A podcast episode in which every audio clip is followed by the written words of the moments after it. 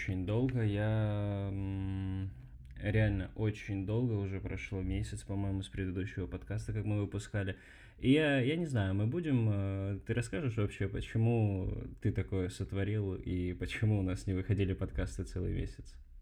А, именно сделал меня во всем виноватым, но суть в чем? Жизнь меняется, жизнь такая э, сложная что и жизнь закинула меня вместе с моей женой совсем в иную страну, где теперь мы активно учим язык, будем подтверждать наши медицинские дипломы и, короче, жизнь с нового листа. Я думал, что мое обучение во всяких высших учебных заведениях уже закончилось, но, к сожалению, я занимался самообманом. И теперь мне придется еще и еще и еще раз учиться. Ну, это, наверное, та самая отличная пословица «век живи, век учись». Вот я ее понял буквально. Э, Это же, по-моему, первый подкаст, да, который мы пишем э, уже дистанционно в плане там больше тысячи километров. Да, да, это вообще самый первый подкаст, потому что до этого нужно было утрясти очень много всяких таких мелочных вещей, и просто физически не было времени не подготовиться к подкасту, не времени, чтобы его полноценно записать. И вот, наконец-то, немного все утряслось, и мы смогли созвониться, договориться, выбрать день, дату, время и записать для вас этот сегодняшний подкаст на достаточно интересную и необычную тему. А, Ну, я надеюсь, э, в принципе, я в прошлый раз говорил, что мы будем регулярно уже выходить. В этот раз я повторюсь, уже надеюсь, что вроде бы вполне возможно мы будем выходить регулярно, не каждую неделю, конечно, но все-таки через неделю мы планируем выпускать выпуски.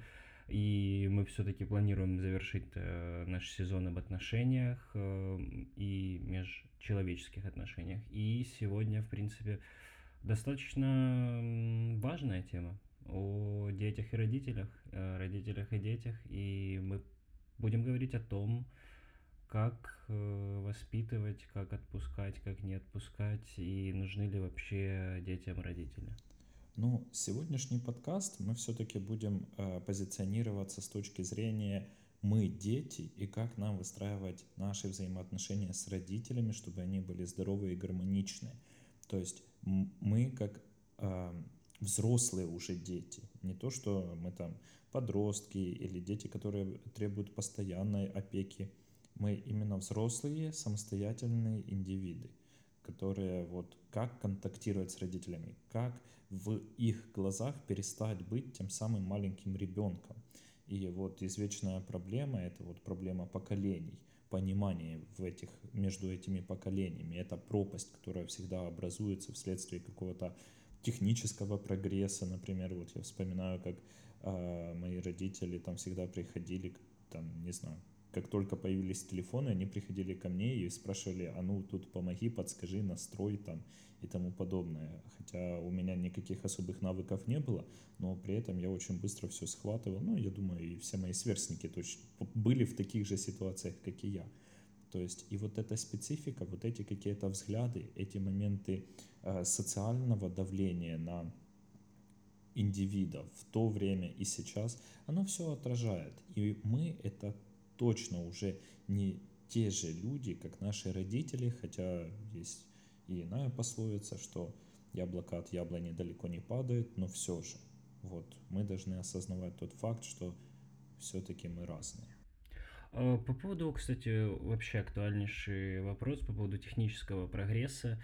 А, В чем проблема научиться? Я вот заметил для себя, что старшее поколение, оно достаточно часто просто не хочет учиться, и, ну, допустим, с телефонами, это, ну, даже с компьютерами, какая-то банальная вещь, ну, для, для меня, по крайней мере, ты просто смотришь, что написано, ты на него нажимаешь. А вот, э, ну, есть такие люди, допустим, и, а те же, которые постарше, допустим, бабушки, дедушки, ну, бабушки, дедушки, допустим, не 80, типа, окей, еще там 60, которые все равно вот не хотят идти в ногу со временем. Почему так происходит? Тебе уже просто в какой-то момент жизни надоедает, и ты вот э, остаешься в своем, э, в своей зоне комфорта, и ты в ней дальше плывешь до смерти, или как? Э, Знаешь, у меня до последнего времени был очень четкий ответ на твой вопрос. Это так называемая нейропластичность. Это такое свойство нашего мозга постоянно адаптироваться и принимать какие-то новую информацию, владеть ею, а, как-то внедрять в свою жизнь и все в этом духе. Э, и, конечно же, у маленьких детей эта нейро, нейропластичность, она на очень высоком уровне. То есть он быстро учит язык, он быстро осваивает новые навыки, он познает мир. И с возрастом наш мозг, он исчерпывает эту возможность. И запоминать новую информацию, учить новые языки какие-то, там, овладевать новой профессией с каждым Новым годом становится труднее, труднее и труднее. И вот если мы берем про поколение там 45 плюс, то я считал, что, скажем так, их нейропластичность, она уже на таком уровне, что те усилия, которые они должны приложить к тому, чтобы что-то новое выучить, чересчур большие по соизмерению с самой проблемой. То есть легче тут отказаться что-то учить, э, чем вот прикладывать такие колоссальные усилия, э, когда эти усилия можно потратить на другие вещи, там, на своих же детей, там какое-то ему уделить особое внимание или уделить какое-то время для себя, просто для отдыха, для какого-то там удовольствия, вот так вот. Но почему я сказал, что до последнего времени я так считал? Переехав в новую страну, мы э, вышли на работу и нас закрепили за кураторами. Э, то есть это доктора, которые будут э, помогать адаптироваться, помогать э, учить специфику. Вот э, медицины новой страны. И в чем суть? Моей жене попалась женщина, которой 82 года. И а, перед тем, как она с ней познакомилась, тут все компьютеризировано. То есть все делается, все обследования, все назначения, вся рецептура идет через компьютер. И мы с женой обсуждали этот момент. Э, интересно, она сама это делает или есть какой-то специально обученный человек, там какая-то медсестра или еще кто-то, кто ей помогает в этом. И насколько моя жена была удивлена, ну и вследствие я, что эта дама, она сама овладела э, этим вот компьютерными этими науками и полностью всю документацию делает сама.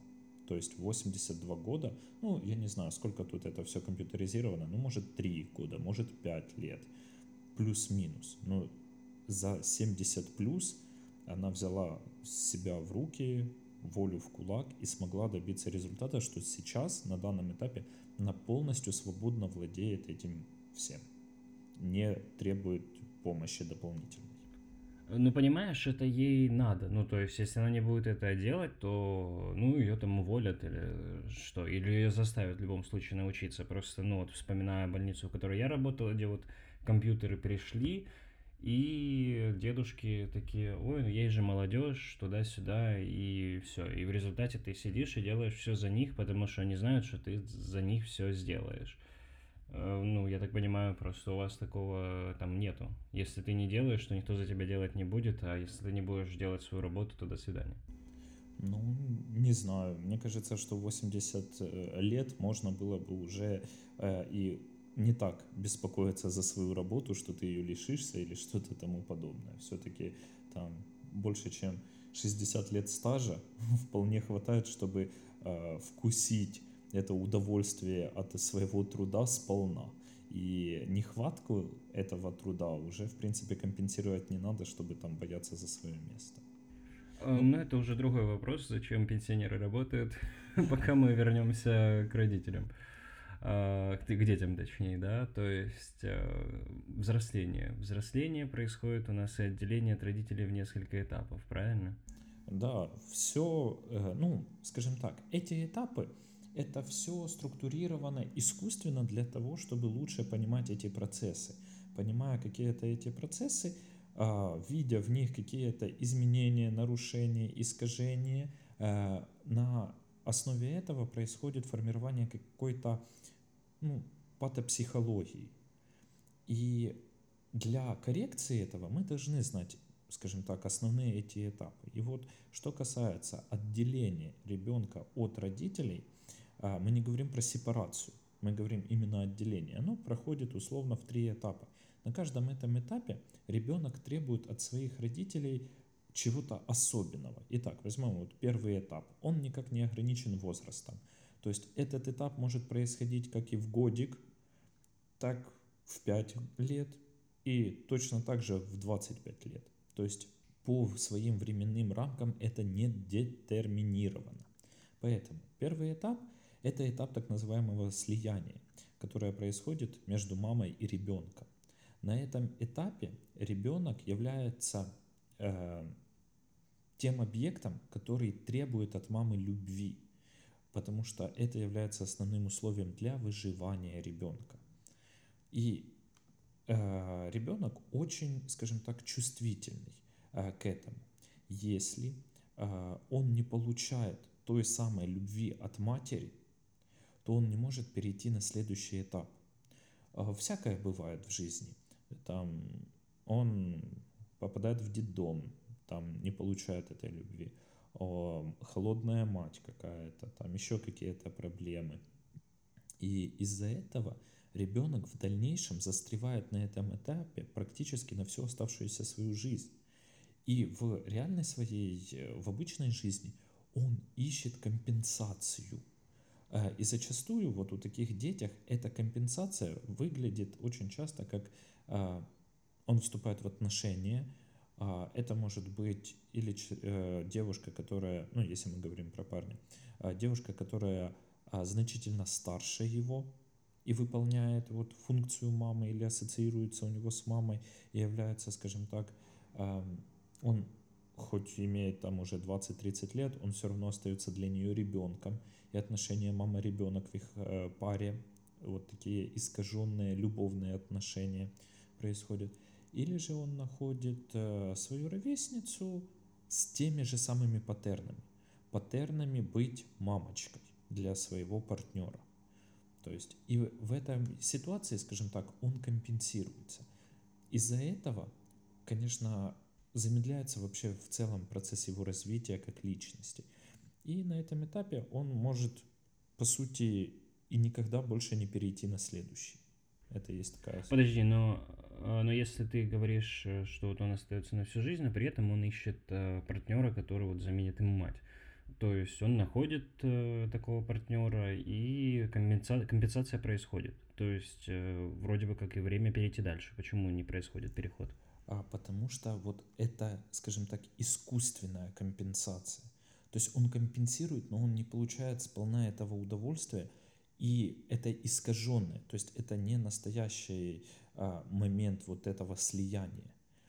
Из-за этого он не понимает, как, что делать дальше, как двигаться дальше. И вот на э, втором примере, ну, на втором этапе это как раз э, очень ярко видно. Если ребенок получает от мамы должную любовь, то следующий этап, который он проходит, это он хочет э, признания от мамы его самостоятельности он отделяется, он говорит, я есть личность, у меня есть свои права, свои взгляды, свои нравы, свои там какие-то стремления. И он хочет, а, чтобы его родители воспринимали его на равных.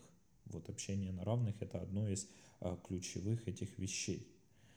Как он это добивается? Это может быть какой-то подростковый бунт, это может наоборот быть какая-то гипер такая реализация себя в плане карьеры, в плане успешности жизни в целом. Там. Вот люди, зачастую застрявшие на этом этапе, они очень часто стают очень успешными именно в каком-то бизнесе, а, в каких-то там вот таких вещах, а, зарабатывания денег вот в каких-то гипермасштабах для того, чтобы показать своим родителям, вот, посмотрите, вот чего я добился. Но при этом, если он в родительских отношениях не получил вот этой условия типа общения на равных, то сколько бы он ни зарабатывал, он все равно будет для своих родителей оставаться ребенком. А почему вообще это происходит? А потому что вот этот этап отделения от родителей, он идет обоюдный.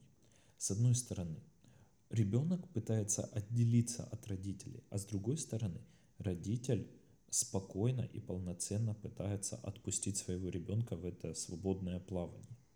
То есть И для этого, чтобы создать такие условия, тут и с одной стороны ребенок должен быть ну, психологически как бы полноценный, и родитель должен быть тоже здоровый. Потому что э, там, в следующих подкастах мы будем говорить, э, когда мы будем в роли родителя, и там есть целые пункты, чего нельзя делать по отношению к детям. То есть, что запрещено, какие вещи. Но это будет уже дальше. И, в принципе, э, мы плавно можем переходить и к третьему этапу. Это этап полной самостоятельности, когда такая роли, как родитель и ребенок, они полностью исчезают. То есть они уже не нужны. А, нету необходимости в этих ролях. То есть общение полностью на одинаковых условиях, и все происходит. И если человек заостряет в этом этапе, то сыном и дочерью можно быть и в 3 года, и в 44, так сказать. А ребенком а, в, 20, ой, в 44 оставаться нельзя. Э, вот ты сказал э, роль э, родителя ребенок. Что вообще подразумевает под собой роль родителя? Вот если ты, происходит у нас отделение родителя с ребенком, самостоятельность, вот эта роль родителя, как, как понять, что ты отделился? Чего, что пропадает из жизни ребенка? Так, как-то ты так сложно поставил вопрос, что я его не до конца понимаю какая, какая функция родителя вообще, э, то есть как понять, что этап самостоятельности состоялся? Типа ты, ну ты знаешь, понял, ты просто уехал, э, переехал в другой город, э, все, ты самостоятельный. Или ты переехал в другой город, но к тебе мама там может возить каждый день э, еду, допустим, в этом плане. Тут вот, а, как таковая опека пропадает. То есть опека и контроль. Если родитель оказывает эту опеку и контроль вот в таком наседательном каком-то режиме, то есть постоянно, то, конечно же, ребенок никогда не приобретет ту самую самостоятельность, о которой мы говорим. Вот тут очень важный момент, чтобы родитель смог переключиться из вот такой тотальной опеки над ребенком, вот особенно, ну, конечно, будем напрямую говорить, это больше касается мам, и эти все случаи чаще случаются с мамами. Вот мамы до конца не понимают того факта, что они рожают этого ребенка. Там до там, года они просто одно целое. Потом ребеночек начинает ходить. И вот начинает вот это отдаление ребенка от матери. Но с точно так, таким же движением должна быть, ну, должна быть и психика мамы. Она должна тоже отдаляться от ребеночка. То есть это обоюдное отдаление. Если этого же не происходит, если мама вот как родила этого ребенка, так к нему привязана остается и не отдаляется, то ребенок просто остается на всю оставшуюся жизнь центром ее вселенной. И это оказывает тот повышенный контроль, ту ненорм, ну как, ненормальную опеку, гиперопеку. Ну, конечно, и такой ребенок не может отдалиться. И такая мать не знает, как жить без этого ребенка. Вследствие этого возникает исключительно так называемая эмоциональная зависимость, о, о которой мы говорили вот в предыдущих наших подкастах. Но та же самая эмоциональная зависимость, она относится и к этим отношениям. Конечно, она имеет немного другие, ну, свою специфику, но суть остается та же. Ты боишься как-то обидеть человека своими мыслями ты постоянно думаешь, э, как там загладить свою какую-то вину, а, смазать углы. А, ты боишься как-то негативно повлиять на настроение другого человека. Ты теряешь какие-то свои желания, свои чувства и эмоции, жертвуя ими в пользу а, там, своих родителей. То есть и вот эта зависимость, она ограничивает как и ребенка, так и родителей в своих каких-то начинаниях, в своих каких-то вещах. И, конечно же, чем ближе сохраняется вот та самая связь, а, вот такая тесная эмоциональная привязанность, чем дольше она, чем крепче она, а тем больше, скажем так, конфликтов на фоне этого возникает. Потому что все-таки с одной стороны, и мама подсознательно понимает, что она хочет отдалиться, она хочет какое-то время иметь для себя. И ребенок в то же самое время хочет иметь для себя. Но будучи вот в такой зависимости друг от друга, они не могут позволить себе время на себя. И это, конечно, приводит к каким-то внутренним недосказанностям. Эти внутренние недосказанности приводят только к конфликтным решениям, потому что конструктивных отношений в этом уже быть не может, потому что они изначально построены на, кость, ну, на такой ложной основе, на основе эмоциональной зависимости. И вот такой достаточно, скажем, такой яркий пример в, в плане того, как могут реагировать родители на какие-то вещи. Это вот э, эмоционально зависимая дочь а, в конфликте с мамой будет ощущать какую-то свою вину, а она начнет, чувствуя ту самую вину, она начнет пререкаться, а, возмущаться в ответ, как-то перечить маме и будет только поддерживать этот конфликт, считая, что мама не права. С точностью да наоборот. Эмоционально независимая дочь, она сможет полностью выстроить этот барьер. Она не будет испытывать какой-то вины собственной, не будет испытывать собственного стыда. И она будет осознавать, что эмоции ее мамы – это эмоции ее мамы. Никак они не касаются ее, и она не должна за них переживать, потому что это мамина ответственность. И ее недовольство а останется только для нее этим недовольством и никак не повлияет на какое-то самоощущение этой дочери. То есть вот э, где-то может показаться, что тут и прослеживается какая-то такая холодность, какое-то безразличие. Но как раз вот в этом моменте, это условно можно сказать такие вот здоровые отношения, здоровое восприятие этого всего. А всегда ли ну, то есть вот из твоего рассказа, в принципе, я так понял, что из-за того, что не происходит вот этот э, этап самостоятельности, виноваты родители. Всегда ли это так или могут быть какие-то другие причины? Нет, нет, я же говорю, ответственность лежит на двух. То есть как и на ребенке, так и на родителях. Конечно, э, скажем так, большая ответственность, так как человек более осознанный, осведомленный, все-таки родитель ребенок эту сепарацию такую, он делает на основе инстинктов больше, чем на каком-то осознанном своем желании. Да, там уже, когда мы говорим о подростковых каких-то кризах, да, там полная уже осознанность, я личность, у меня есть мое мнение и все такое. А первичные вот эти, а, физическое, скажем, такое отделение, когда а, ребенок делает первые шаги или начинает там ползать, а, карабкаться куда-то, лезть. То есть он понимает, что для того, чтобы мне достать там какую-то игрушку, мне не нужна мама. Я и сам могу подползти, подойти. То есть я уже сам могу удовлетворять там какие-то свои минимальные потребности. И чем, скажем так, человек стает взрослее, чем он лучше формируется, тем он больше может удовлетворять самостоятельно свои эти потребности, не прибегая помощи к других.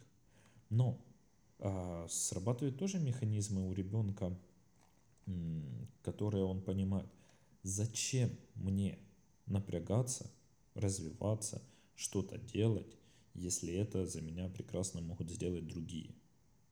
Бабушки, дедушки, вот это такой синдром залюбленного ребенка когда там он долгожданный ребенок в семье, когда вот его там носят на руках, целуют в пятую точку, и у него нету стимула прогрессировать. То есть отчасти, да, тут же опять виноваты а, его окружение, но и вина ребенка тоже при этом есть. И очень часто такие люди попадают на терапию с разнообразными проблемами от депрессии до какой-то апатии, тревожности, э, обсессивно-компульсивных расстройств по типу каких-то страхов за своих близких, что не дай бог с ними что-то случится, как же он будет жить, потому что он не знает другой вообще модели, как быть и что делать. Э, то есть, в принципе, отсюда и вытекает какая-то финансовая зависимость от э, родителей. Ну, то есть, вот мы говорили об эмоциональной, но э, есть вот, да, такой факт, когда люди там в 30, они, ну, работают на какой-то, знаешь, там, работе минимальной, но при этом, типа, и мог, потому что там они живут с родителями, и, ну, на все хватает там. Ну, финансовая зависимость, скажем так, это больше последствия этих всех проблем, которые уже сформировались. То есть почему он не работает, почему он не растет по карьерной лестнице, почему он не ищет лучшей жизни. Да, потому что его и так все устраивает. Он рос в тепличных условиях, и он, в принципе, вот если мы возьмем какую-то эволюционную теорию, то кинув его в такой вот жестокий мир, он эволюционно не способен ну, может, он и приспособится. Но это, конечно, все будет через страдания и все такое. Но это приспособление как раз в ходе психотерапии и выстраивается, чтобы ребенок все-таки он был более адаптивным, чем вот тот, то растение, которое из него вырастили родители. То есть тут обоюдная проблема, как с этим бороться. Но это мы уже так очень вглубь ушли. Ну вот знаешь, э, родители же, когда воспитывают ребенка, то они вкладывают вот какие-то ожидания в него, там, ну, там, вот он будет там великим художником, там, или еще чем-то, кем-то. И может ли вот эта вот боязнь не соответствовать этим ожиданиям, которые вот ну, вдалбливалась там буквально с юных лет, служить причиной несостояние этапа самостоятельности? Ну, смотри, конечно, мы не будем брать какие-то индивидуальные случаи, но идея как раз заключается в том, а, чтобы человек обретал эту самостоятельность и давал себе право, ребенок, мы сейчас говорим о ребенке, вот я как ребенок, мои родители там всю жизнь мечтали, чтобы я стал юристом. И вот моя самостоятельность заключалась в том моменте, что я сам себе разрешил не соответствовать родительским ожиданиям. И у меня это случилось в 10 классе. Я четко помню, что я вот пришел, как-то э, начался разговор за куда поступать, что учить, э, на что сказать, так сказать, э, больше обращать внимание. И я принял для себя решение, что это будет медицинский университет. И это был шок для родителей, там на этом фоне было очень много там, ну, прям ссор скандалов не было, но все-таки они пытались повлиять на мой выбор. И вот я разрешил себе тогда не соответствовать их ожиданиям. Вот тогда проявил вот конечный этап моей, моего такого отделения был. И в дальнейшем, в дальнейшем очень часто родители э, пеняют на то, что вот они ожидали одно, что будет, там, как я буду выстраивать свою семью, как я буду относиться к ним, как там у нас будет большая, крупная, крепкая семья, там, за детей, за все. И я иду своим путем, я не следую э, тем идеям, которые когда-то для себя выстроили мои родители. Вот в этом и заключается та самая самостоятельность. Если ты решил все-таки соответствовать. Ну, или, допустим, ты не решил соответствовать, но, ну, ты понял, что юрист это хорошо. Вот это вот решение, это вот то, что ты прогнулся, так сказать. Это нормально, это хорошо, или вот все-таки прогибаться вообще никогда не стоит в, в данных ситуациях? Не, ну как это не стоит? Смотри, есть такой момент. Видишь, моя осознанность, она пришла ко мне там в 10 классе. У кого-то эта осознанность приходит еще раньше, там и в 8 лет может прийти, он четко осознает, чего он хочет от жизни, что ему нравится, что ему не нравится. А есть даже среди моих клиентов, э, буквально недавно общался с девочкой, и она говорила, когда мне было 17, я не понимала, чего я хочу, и просто вот послушала рекомендации родителей.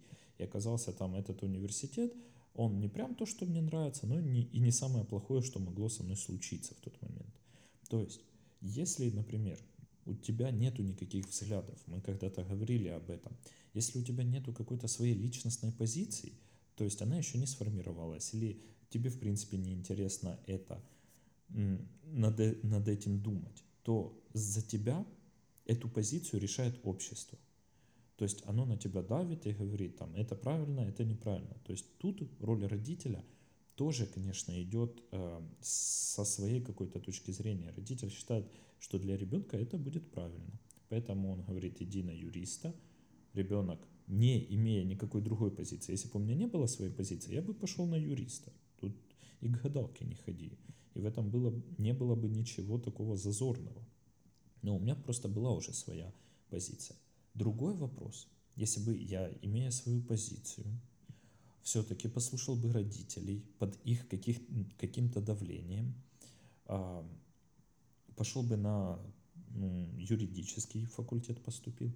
Вот тут, конечно, уже есть несколько вариантов развития событий.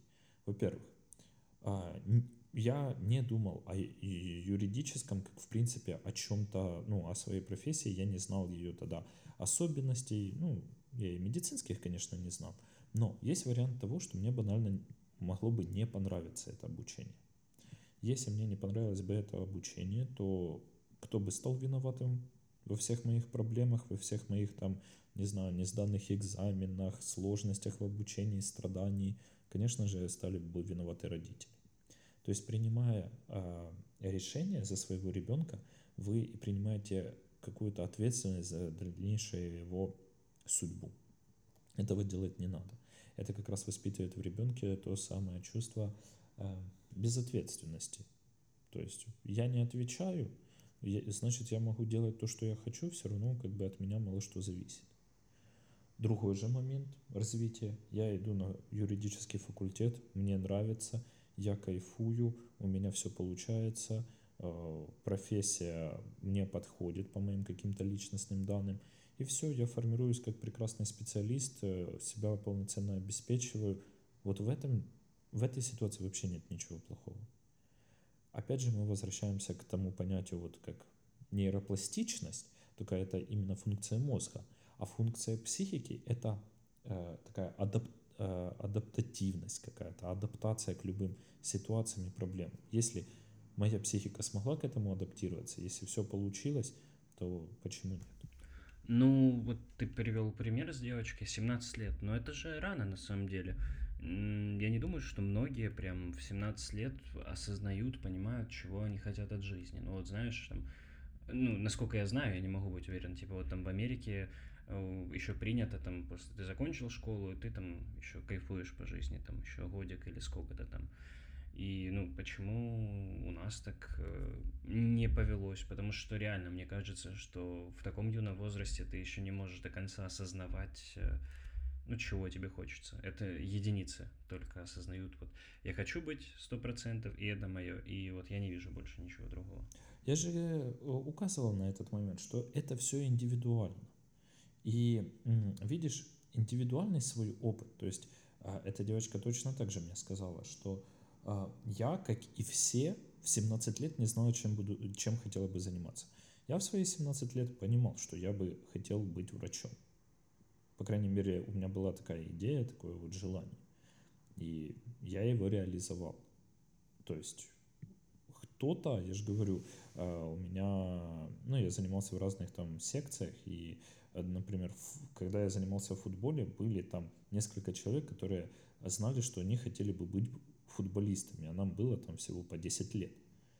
И они четко шли к этой идее, к этой цели, и они, по сути, ее достигали.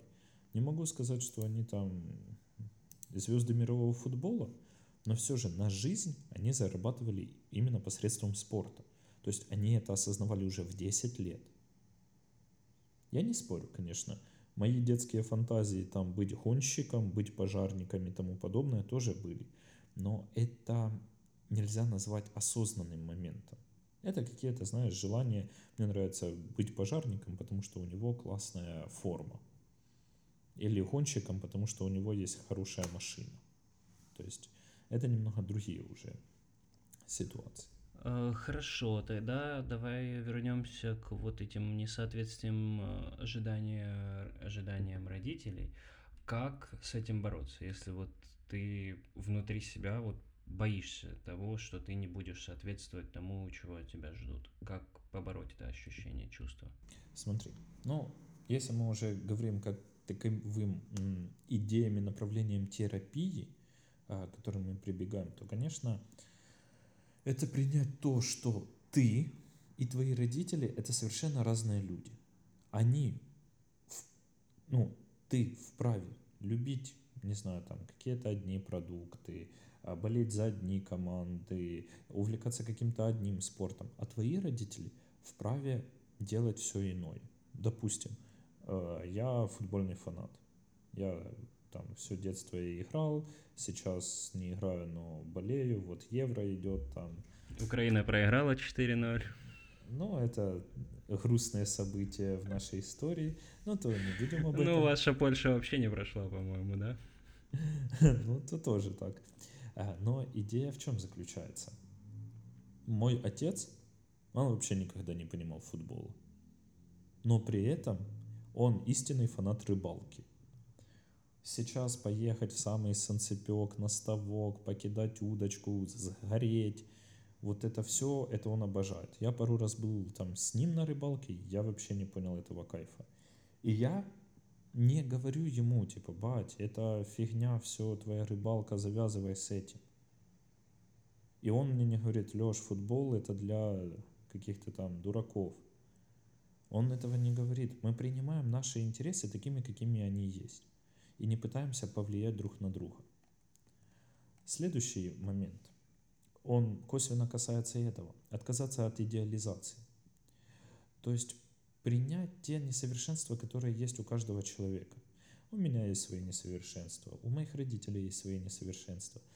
Зная их, э, осознавая их, а важно не тыкать на них пальцем, а вот ты такой плохой, а знать, как обойти, чтобы вот эти минусы каждой личности, они были, например, минимально раскрыты.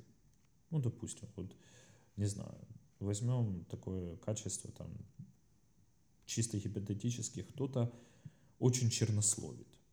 То есть использует и ненормативную лексику, и оскорбление, и э, в такое вот негатив льется.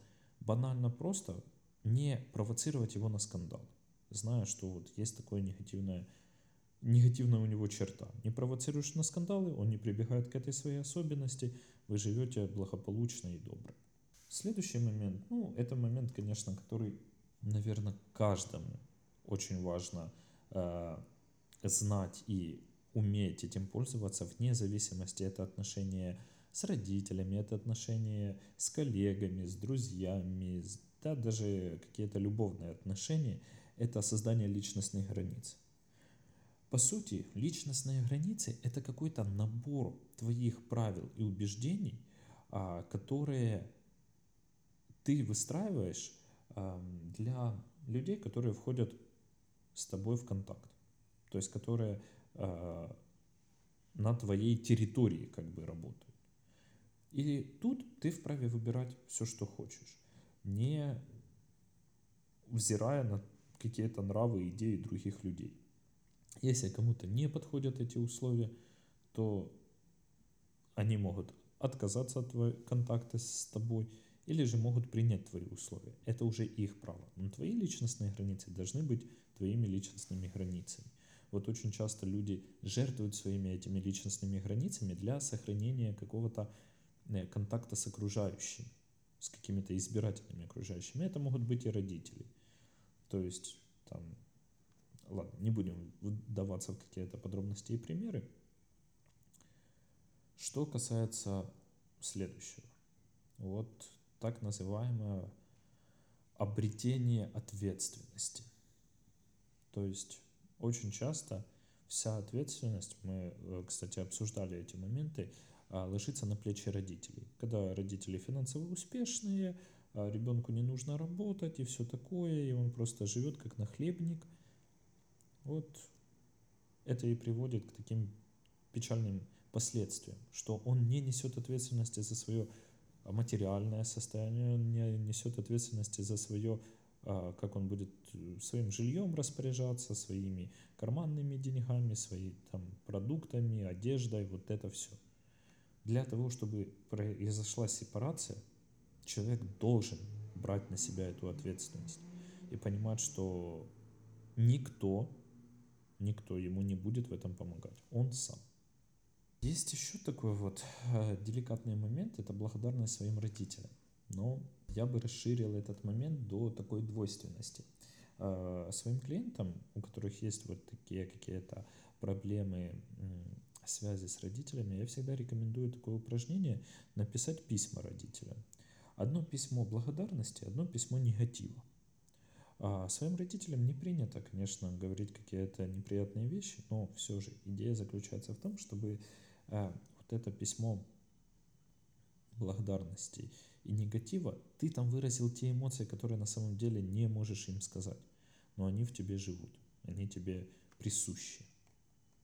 Вот в этом заключается идея благодарить и осознавать эти все эмоции, ну и быть признательным за то, что уже родители сделали для тебя. По сути, больше, чем они уже сделали, тебе и не нужно. И не нужно от них ждать того, что они что-то будут делать. Ну, и такое глобальное, красивое правило а, признать право на свою жизнь. То есть, кем ты хочешь быть, чем ты хочешь заниматься, как ты хочешь выстраивать свой быт, как ты хочешь одеваться, то есть следовать каким-то своим желаниям. И э, как бы иметь право э, на быть взрослым человеком и сам для себя выбирать то, что тебе нужно и то, что тебе не хватает. А когда, когда нужно это сделать? Когда ты должен вот сесть и э, разобрать каждый из этих пунктов? В 17 лет, в 13, в 25? Или нет четкого критерия, вот когда придет осознанность? А, критерий есть. Критерий есть тогда, когда вот твои взаимоотношения с родителями напрямую влияют на качество твоей жизни. А, качество именно в худшую сторону. То есть твой телефонный звонок маме, твой, твоя встреча с отцом, а, какой-то семейный ужин. После него ты чувствуешь себя дискомфортно, плохо, негативно, хочется плакать, кричать, ругаться и вообще не повторять этого никогда. То есть вот в этой ситуации есть какая-то проблема в взаимоотношениях. И, скорее всего, проблема в первую очередь, если ты так остро реагируешь на своих родителей, на то, какими людьми они есть, без какого-то, знаешь, явного факта. То есть, что там тебя оскорбляют, тебя унижают, тебя не принимают и тому подобное, то, конечно же, это эмоциональная привязанность, которую стоит уже разрывать. Она не несет твоей психике ничего доброго, она несет только деструктивность. Поэтому, конечно, следов... начинаешь следовать этими пунктами, ценность как такая для твоей психики родителей снижается, и ты можешь уже общаться на равных. Вот этот тот последний пункт э, отделения о самостоятельности, чтобы разрушить эти роли ребенок-родитель. Э, то есть, насколько я понимаю, самому это вполне реально сделать. Главное вот осознать тот факт, что что-то не так. А дальше ты сам можешь с этим разобраться и не обязательно обращаться к специалисту и так далее. А вообще в психологии можно все самому сделать. И, конечно, рекомендуется все попробовать самому сделать теми силами, которые у тебя есть. А, а в дальнейшем, если у тебя что-то не получается, ты недоволен теми результатами, конечно, лучше обратиться к специалисту. Вот буквально недавно я имел такой м, телефонный разговор где девушка позвонила и сказала, вот я чувствую апатию и все такое. Мы начали с ней общаться, я начал узнавать. Она говорит, ну, я страдала от тревожного расстройства, а потом с помощью когнитивно-поведенческой терапии излечилась. Я говорю, да, когнитивно-поведенческая терапия. Я говорю, а как этот, как долго вы там сессии длились, что, какие рекомендации, затрагивали ли вы апатию как таковую? Она говорит, нет, нет, я все сама сделала. И вот э, в ходе нашего общения она принимала и фарм, фармакотерапию, и все. В ходе нашего общения я осознал такую одну вещь, что банально эта девушка нанесла самолечением себе достаточно непоправимые такие травмы. И чтобы ее вывести из этого состояния, ну, нужно прикладывать очень много усилий, работы именно в плане э, психотерапевт должен оказывать такое вот значительное влияние на нее. Но она человек, который хотела очень быстрых результатов. и, к сожалению, вот добиться этих результатов ну, практически не является возможным. То есть ты все равно рекомендуешь э, обращаться к специалисту? А, смотри, и моя рекомендация в чем заключается? Самопомощь на таком вот примитивном уровне, то есть вот использовать эти правила, о которых мы поговорили, она является актуальной. Но в дальнейшем, а, если ты начинаешь использовать более специфические техники, не владея а, ихними какими-то азами и вообще а, идеей, ну, нету структуры у твоей терапии, ты просто набираешь какой-то набор техник, которые там, они как могут и вылечить, так и навредить. Вот в чем идея. Поэтому вот уже, с, грубо говоря, какие фармакологические препараты, они должны назначаться исключительно доктором. Как хорошо ты не будешь там в интернете все форумы обыщешь и назначишь сама себе, ничего не поможет. Не, поможет, поможет. Но неизвестно, с какими последствиями это дальше будет. Поэтому вот такие специфические вещи, конечно же, лучше, чтобы делал терапевт. Так, ну что ж, на такой ноте, я думаю, это, эта часть э, нашей темы родитель, ребенок, ребенок, родители подходит к концу. И мы завершаем наш сегодняшний подкаст. И уже в следующем подкасте мы поговорим о обратной стороне отношений, то есть родитель-ребенок. Да, да, да. Всем спасибо за ваше внимание. Мы постарались для вас э, максимально так в простом виде подать эту информацию, какие-то такие практические вещи порекомендовать. Я думаю, если вы за собой заметили какую-то из таких проблем, то вы сможете изменить свою жизнь к лучшему. Поэтому слушайте сверхосознанность и не откладывайте жизнь на потом.